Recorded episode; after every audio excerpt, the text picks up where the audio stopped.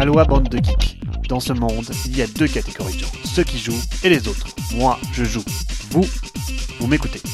Salut à tous, dans l'actualité cette semaine, des sorties malades. Les grands anciens sont de retour. Simone annonce son futur carton Kickstarter à base de mythes de Cthulhu. Rosenberg achève sa trilogie. Knizia revient avec son hit Les Cités Perdues. Cocktail Games localise les fameuses Sneaky Cards. Manquait plus que la réponse universelle avec Cosmic Encounter édition 42e anniversaire bien sûr. Côté pro d'abord, avec ces chiffres qui font tourner la tête autour de Simone, l'éditeur a affiché des chiffres de vente en hausse de 42% en 2017 par rapport à l'année 2016, un chiffre qui montre bien la santé insolente de l'éditeur. Notez que l'éditeur reconnaît ces chiffres uniquement lorsque le jeu est envoyé au client et non lorsqu'il est fondé sur la plateforme participative, une façon saine de gérer ses revenus. Le second chiffre renversant, c'est Kickstarter qui reconnaît en 2017 avoir réalisé 20% de son chiffre d'affaires jeu de société grâce à Simone. Quand on sait que le jeu de société est le domaine où Kickstarter gagne le plus d'argent, on imagine le partenariat qui doit lier les deux entreprises. Côté sortie, nous sommes servis cette semaine. Knizia revient sur son hit à deux joueurs, Les Cités Perdues, avec une nouvelle version en guise de standalone. Si la mécanique s'inspire du premier opus, elle sera pas mal modifiée avec une enchère qui fait son apparition. Le jeu est prévu pour cet été et ne manquera pas de piquer ma curiosité. Azul profite de sa nouvelle notoriété pour annoncer dans la foulée de sa non-disponibilité en boutique temporaire la sortie d'une version géante du hit de Michael Kisling. Tout sera plus grand à l'intérieur. Notez le passage des boards et sous-boc carton à du néoprène. Mais à quel prix? 300 dollars, mazette. La trilogie de Uwe Rosenberg avec Cottage Garden et Indian Summer va se terminer par Spring Meadow. Au programme, encore des tuiles, des tuiles et encore des tuiles, façon Tetris. Cette fois-ci, on les placera depuis un pool en forme de tableau 5 par 5 et au moment où une ligne n'a plus qu'un seul élément, il y a un décompte.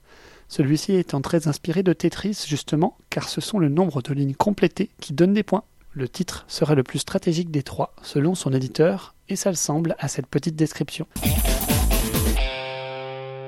Agricola Terre d'élevage, la version 2 joueurs d'Agricola, n'était plus disponible depuis déjà longtemps en boutique jusqu'à se vendre à des prix exorbitants en occasion. L'éditeur semble avoir compris les joueurs et va sortir une big box contenant directement les deux extensions déjà sorties. Tout cela arrive pour juin cet été, c'est tout proche. De quoi rassasier les amateurs de duel car ce jeu est vraiment excellent. La grosse annonce du moment, c'est le prochain Simone qui passera sur Kickstarter. Au programme, une toute autre licence, celle de Cthulhu. Oui, Simone s'attaque au mythe avec force figurine dans l'univers glauque et sombre de Lovecraft. Eric Lang et Rob Davio seront aux manettes pour un jeu purement coopératif qui se jouera en épisode ou scénario comme vous préférez. Pas de legacy ici, pas de traître non plus, un jeu coopératif difficile selon les dires de Eric Lang qui se basera sur des dés et vous devrez placer vos attentes avant de les lancer. On n'en sait pas encore beaucoup plus. Si le thème me tente très fortement, je suis très mitigé par l'aspect de dés dans un coopératif. Si c'était la Ghost Stories, alors je signe tout de suite, mais si c'est plutôt Attack on Titan, je sors immédiatement. On peut d'ores et déjà tabler sur un gros hit Kickstarter qui va passer un coup de rouleau compresseur. À suivre de près par tous les fans du mythe.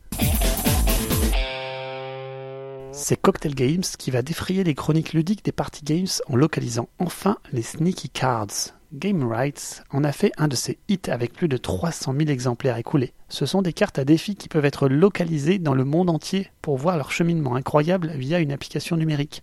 Concept innovant, simple et vraiment amusant qui va permettre à la francophonie de faire une chaîne ininterrompue de défis interplanétaires. Notez aussi cet article de Geeklet en guise de preview de la future extension pour Outlive Underwater. Elle ajoutera principalement un nouveau lieu sous-marin et de nouvelles règles pour survivre. Il est maintenant possible de pourrir un peu ses adversaires en augmentant leur radioactivité, de quoi plaire à tous les aficionados de la boîte de base. Pour terminer, évoquons ce coup marketing bien senti de la part de FFG qui va rééditer une nouvelle boîte de base pour son hit Cosmic Encounter à l'occasion de son 42e anniversaire. Excellent choix, n'est-ce pas? La boîte contiendra des actuelles boîtes de base, mais aussi une nouvelle race d'aliens oubliés qui justement cherche vengeance, ainsi qu'une nouvelle mécanique de cartes combo cosmiques. Avis aux amateurs de négociation, les aliens en tout genre sont de retour. Allez, c'est terminé pour cette semaine. Je vous dis à dans deux semaines et d'ici là, jouez bien.